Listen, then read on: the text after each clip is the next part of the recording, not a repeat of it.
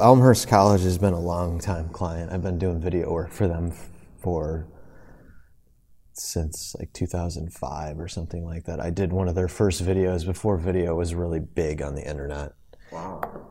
They said, "Okay, we're going to do a we need to do a 30 we're going to do a 30 second movie theater spot."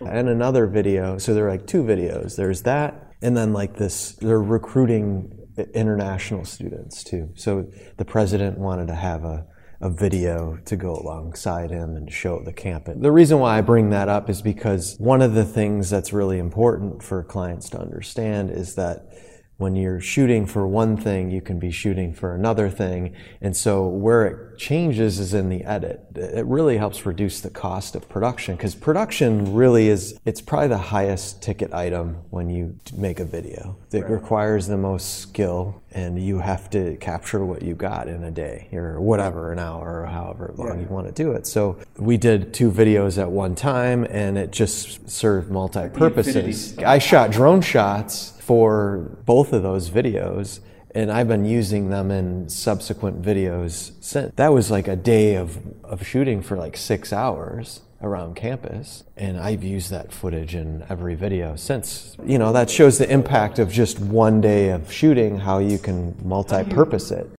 Or what does the customer have to have in order to be able to help facilitate that idea? It's usually just to... one thing. Like they, like I need to create a video for this, and then I say, don't forget we can do all this other stuff. that You can reuse. It's one of the big things that I offer is like that. In the creative industry, typically people are like, well, once I create that, I, I let you guys use that thing and I won't, I'll own the footage or whatever. Like if you want to right. license it again or whatever. Right. Like I, I just say, hey, I shoot something and I give it to the client. Right. I can even give it to them on a hard drive. Usually, like this client doesn't care. They're like, they don't want it because they don't want to have to manage that. Right.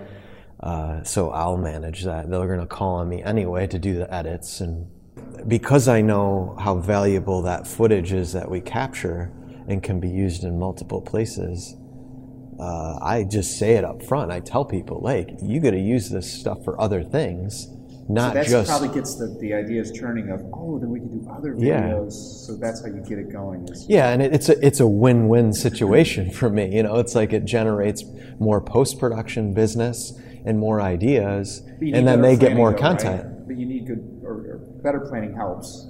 Yeah i mean better planning helps what, what it's for but generally you're like the way i work i'm just documenting their business and what they do so whatever it is. actually for, reduces the need for lots of planning because you're.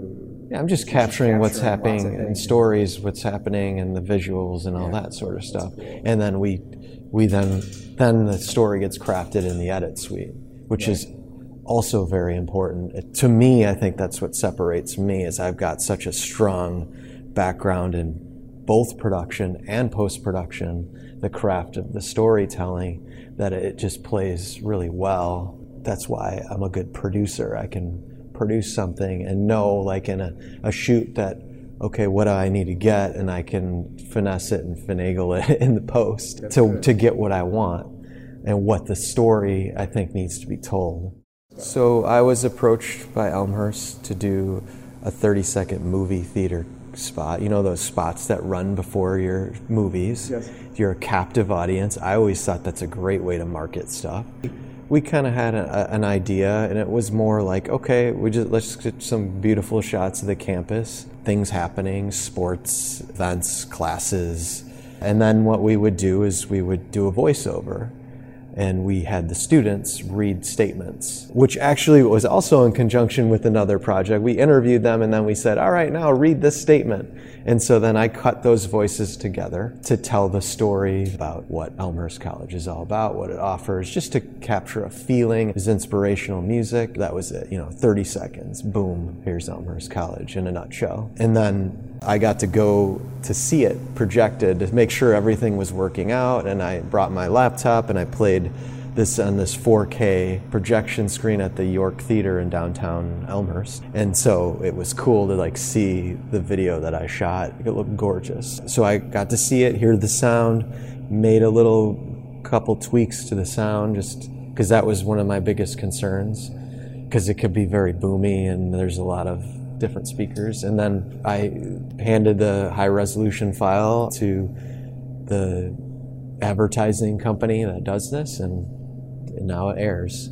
I think it's been uh, airing for a while, and I, I think it's a really good good place for advertising now because people fast forward, forward through commercials and it's very targeted. So like theirs is airing at the York Theater in downtown Elmhurst and then Yorktown Theater in Lombard. So it's like right in that area.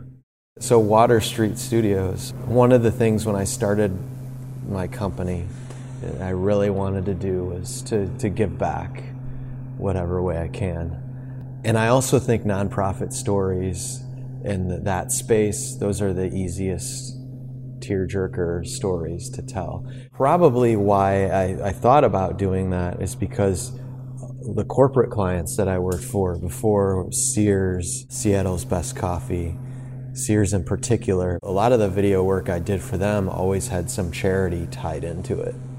So it was to raise awareness for like Habitat for Humanity. I did a job with Ty Pennington. The other was uh, Do It Together or whatever, uh, again with Ty Pennington and Jess, this girl from SportsCenter. It was a community project that Sears would give things and they it was you know trying to show that Sears gives back to the community. But it was feel good stuff and it was easy to tell that story and show that story. I was like okay when I started my own business how can I I want to do that? That's an easy way to showcase my work. Also you know show people what I can do so other people can see it and like it's a good way to get plugged into the community so, Water Street, Richard, you said they wanted to create a video just to kind of use for fundraising purposes, tell the story. And you, they had done a video before, but I didn't think it was very good at all. I thought it was, it was very amateurish, and uh, that was just my opinion. You know, I, I've been in the business for a long time, so we had the conversation, sat down, and it, was easy. I mean, it tells itself basically. So I just had to set up interviews, and I interviewed Richard and Danielle and, and Christine, some of the people that the teachers, and then I interviewed the resident artists. We'd sit down for an hour. I'd actually have them working, and I would hang a mic on them and shoot them for an hour. I want to go back to that project actually and do little individual art stories. Right. Because those were fun just to have them talk about their art. You know, a lot of that stuff fell on the cutting room floor because it's just, there was just so much content that that I just had to stay on task. So I, the first thing we did was we created just a 30 second awareness thing. What is art? And ha- had voiceover from the interviews of people just kind of saying what they think art is, and then cover that with B-roll of the artists working in this the, the space. But the main video was it was just the story of everything that Water Street does, from events to resident artists to classes to community outreach to, and so I filmed all the different things. They use that for awareness and for fundraising and what video does is it's that quick story in that people don't want to pick up a piece of paper and read about you. They would just sit there and be comfortable and watch and, and listen to the story. So I think at the very least, that's what that's done. And so with Water Street and nonprofits, I've decided that I'm going to offer 50% discount on my services, and that's how I give back. They're easy stories to tell. I can get plugged in and, and, and I kind of work at, you know, in, in that environment, I can work at my own pace. You know, obviously I'm going to deliver things when, it's needed, but I can kind of stretch things out and not worry about typical production schedules, which in the industry is usually like, well, you got a half day shoot or a full day shoot. I'm like, okay, I'm kind of busting that up and I'm saying, you know what, I can go out for an hour and shoot. I can go out for two hours and shoot and come back. As long as it's not like downtown Chicago or something that eats up the day and the drive. I like to to work that way now and know that I can capture what I need to in that that hour or 2 hour time period rather than having to stick to what I kind of was raised in the industry, you know, which is full days and half day rates. So, and it makes it more affordable for for the project. Ideally, in a perfect world, we're going to capture everything in one day, but I know that can't happen most of the time you need to come back here and there, and you need to figure out how to make it work for your client rather than trying to shove them into this this box that was created by the industry. People's time is valuable too, so they can only give me so much time. If the client can be on my schedule, and it means reasonable, you know, like I'm not trying to be unreasonable, but you know, family obligations, other clients, and things like that, then things can be more affordable because they're on my schedule and with respect of theirs. I think that's the difference. Another important aspect is again, is telling stories of smaller businesses. Video is a great way to sell your organization. Uh, it's the next best thing to being in front of them in person. I created a service where for about $1,500, I come in for about six hours of production and it doesn't all have to be in one day. So that could be a couple hour interview to capture your story. You're going to tell me about your company. You're going to tell me about what you do. The other hours that I have in production, I'm going to go capture B roll. For example, Spillane Fire Protection, they do sprinkler systems. He's got a great story uh, why he got into this business. He started out as a firefighter, Patrick did, and then started working on the side doing fire sprinkler inspections. So the sprinkler systems are supposed to be inspected, I think, yearly to make sure they're working properly in the event of a fire. So he was doing those inspections and, and started into a side business and, and eventually became his business of installation of new places and old buildings and inspections.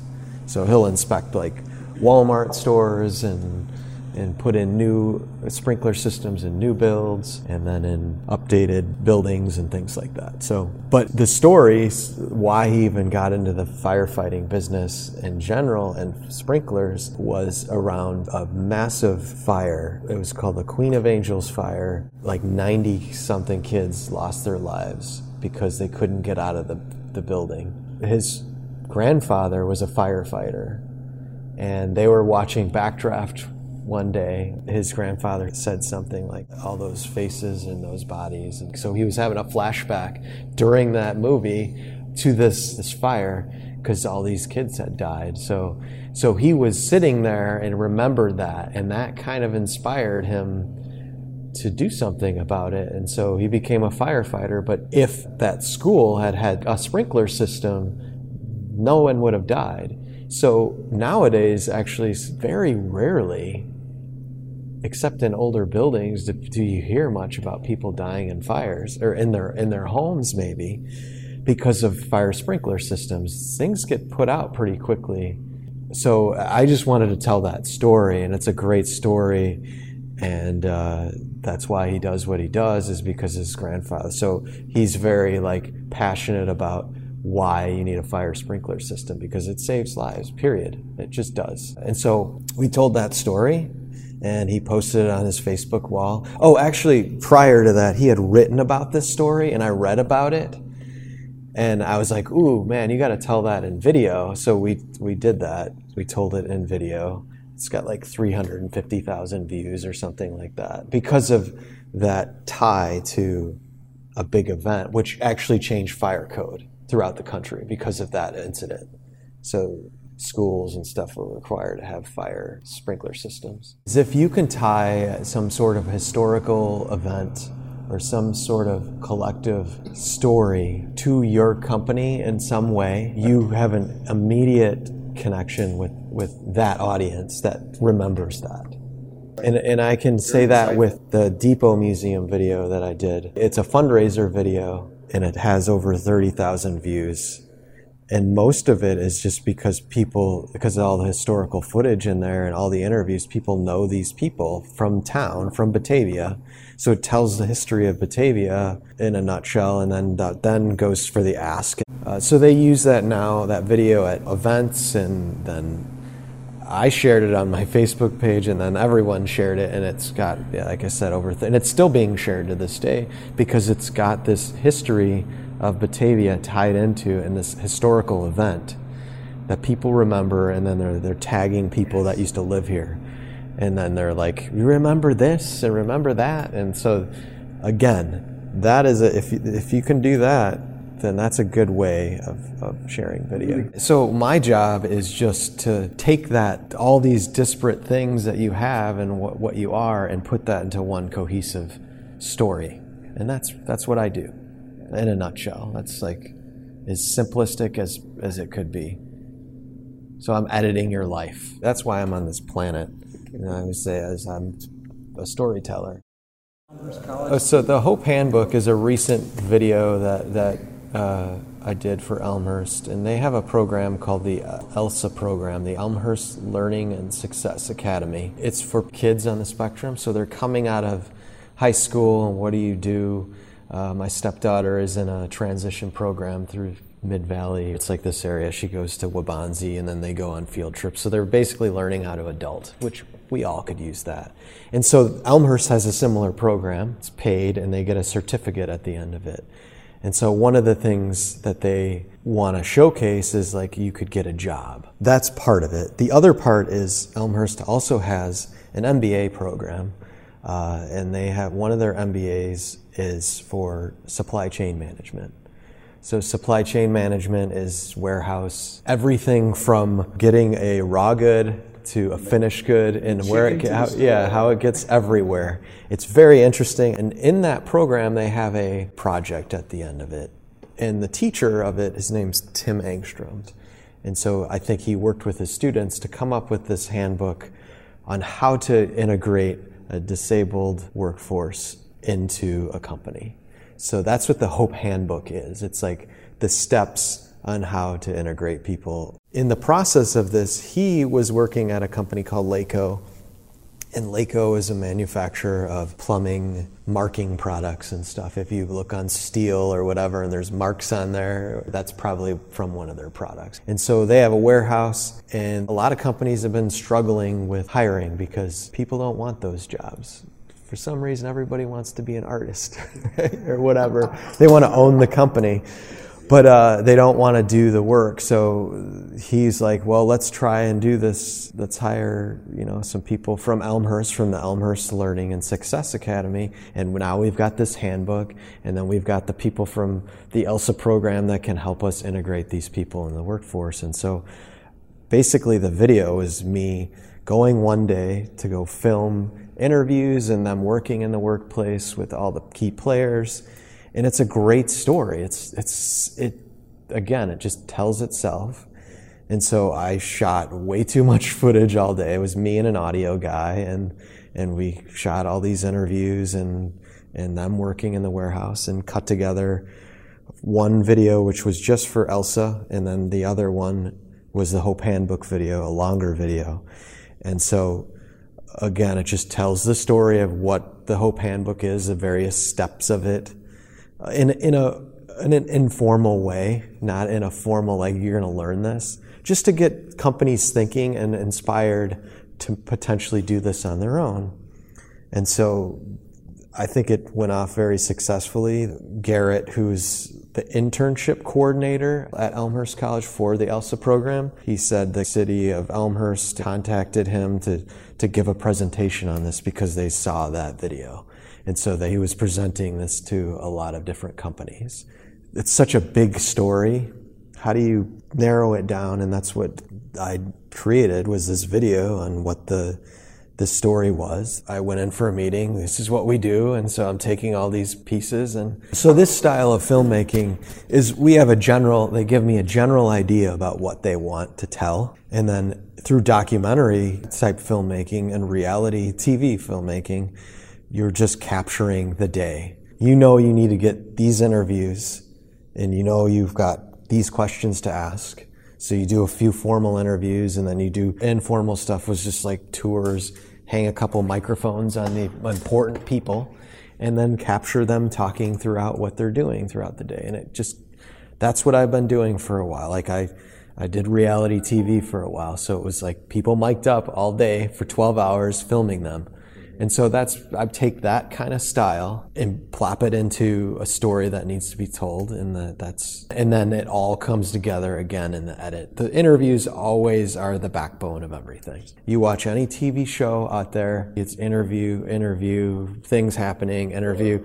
You tell the story through the interviews and then you hopefully you capture some other things outside of what's happening, interactions and things, and then you lay that in over the top or in between. And when we're interviewing people, we're talking about what everybody does and what they're involved. This isn't.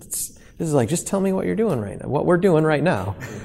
Just tell me what you're doing, and it's all going to come out naturally. And that, that's why I like shooting interviews and things like that. Is it's more natural, and I almost don't want to tell people what the questions are beforehand. Uh, sometimes I do. I mean, just because I want them to be. Uh, if I can feel like an uneasiness in people, then I'm like, okay, well, I'm going to give them the questions. I'm all about having like one meeting about what this is about, what are we going to do, and then jump right into the production. In the production, in the telling of that story, we're going to have other things and other stories that may come up or whatever. And that's where I like to get messy and just like, and then later on, I know I can weave that however I want in post production. It's like throwing everything at the wall in production, getting all the beautiful imagery in the story, and then then I go back and craft it like a pot or whatever, you know, I don't know. Like you know what's crazy is like I was talking to my son about like writing and like just write just write it like write your story out don't be i can see you editing right now as you're writing and that's just that's why i've been a terrible writer in the past I think I've gotten better at it is because I've taken that production mentality of just throw it all out there, yeah. get the stories and get it crafted beautifully, and then massage it later because you know you can do that later. Right. Just let it go, and that's what that's kind of my approach to production. I mean, obviously, I got to plan a little bit, you know, if I need extra people, and but I know like what I'm gonna need. I know like okay, yeah, that's like that shoot in particular. I'm like I need an audio guy with me because I can't. There's way too many voices. I need to have somebody recording and micing people up, and I don't want to worry about that. I want to worry about the story and the visual. Because if I can take out that technical side, because audio is so important. Like my visuals, it doesn't necessarily matter. I can cover it with something else if I don't get good audio. The kayak cart, this guy they were buying a company that makes this kayak cart and they needed marketing materials because this guy hadn't marketed for a while. Uh, and I thought it was a, the inventor, and so they bought it from this inventor and and they want to create a video to showcase this product. I just had them write the story, what it does, all the steps and things, and then I finessed the script and added visuals, and then I handed it to Richard. Richard finessed it a little bit more, and then in conjunction we created a website. I did the voiceover, the music. Actually, I, that voiceover was unexpected. I just read it, and then it just a placeholder, but they kept me as a voiceover. And actually, I, I listened to it. I'm like I sounded good that morning. When I do scratch reads, I try and read it how I think I want it read. That's why I do it.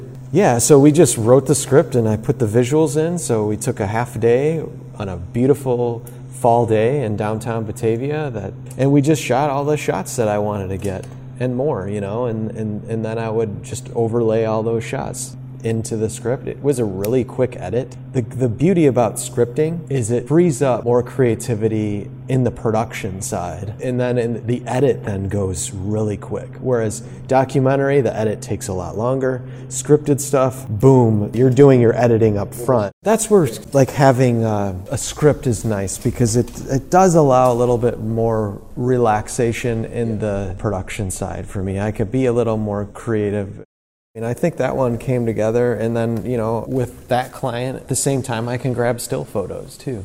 That's again what separates me, I think, from other production companies out there and people, is usually they're just doing the one thing. Whereas for small businesses, I'm a great option because I can say, hey, at the same time, we're going to get the same thing in still, uh, high quality images and still photography and video, and you can use that for all kinds of stuff it's a little bit post production, a little bit like, okay, maybe the production day will be an extra hour or whatever. For me, it's not really that much extra.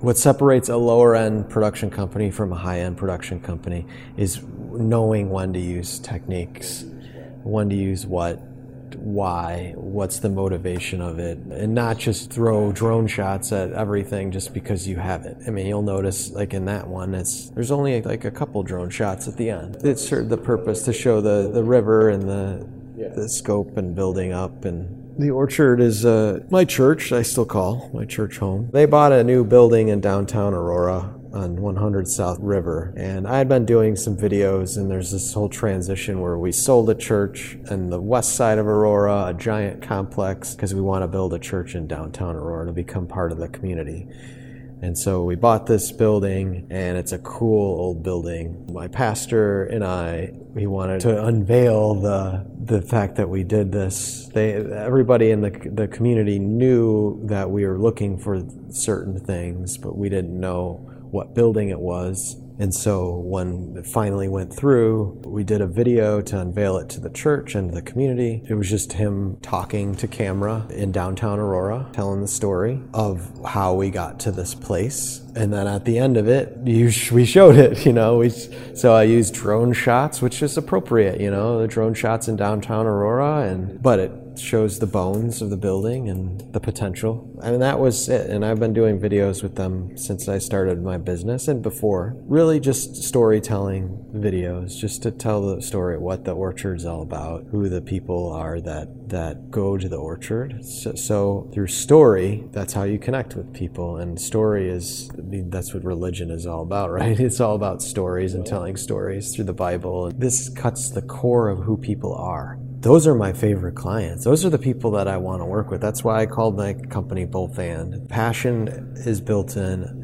I've, I've worked in the corporate world where you've got one person that just started that has to tell the story of this brand. The, the only stories that I ever enjoyed on the corporate side were when there was some sort of story being told around it, how this product affects this person or a testimonial or whatever, and it's got to be some sort of passion. There's got to be like. So Meson Sabika is a restaurant in Naperville that's been around for I think over 30 years. It's like a mansion. Basically, it's an institution in Naperville. It's been there so long, and people know it. People have weddings and events there, and but they have a restaurant. They have a fantastic patio, and it's like a, it's kind of like a tapas place. It's Spanish style and so the food is is served, uh, you know, more for sharing and stuff. And so they're updating their website and needed photography for it. They reached out to me early in my career. I was shooting in restaurants, and I did a travel show for PBS. I was shooting with chefs in kitchens around the world and on cruise ships and things. In Chicago, I was shooting 190 North, which was restaurants and and travel, leisure, restaurant kind of stuff. And I love that because you're selling people experiences. And so they wanted to shoot some photos, and so it was really easy. You know, it's like I'm very inexpensive when it comes to food photography or just photography. And when you're working with a chef, they're going to always want to bring it out as a nice plate anyway. It's going to look pretty, so it makes it easy. I don't need a food stylist. So I just set up on their patio and, and shot probably like 30 or 40 different dishes that day in different areas and nice backlighting and nice backgrounds. And so for restaurants, you know, I go out for three hours, mm-hmm. shoot a ton of photos, and then edit them and send them back. I mean, that's like a no-brainer for a restaurant. For me to come out and capture their thing they're using it for social media they're using it for their website print anything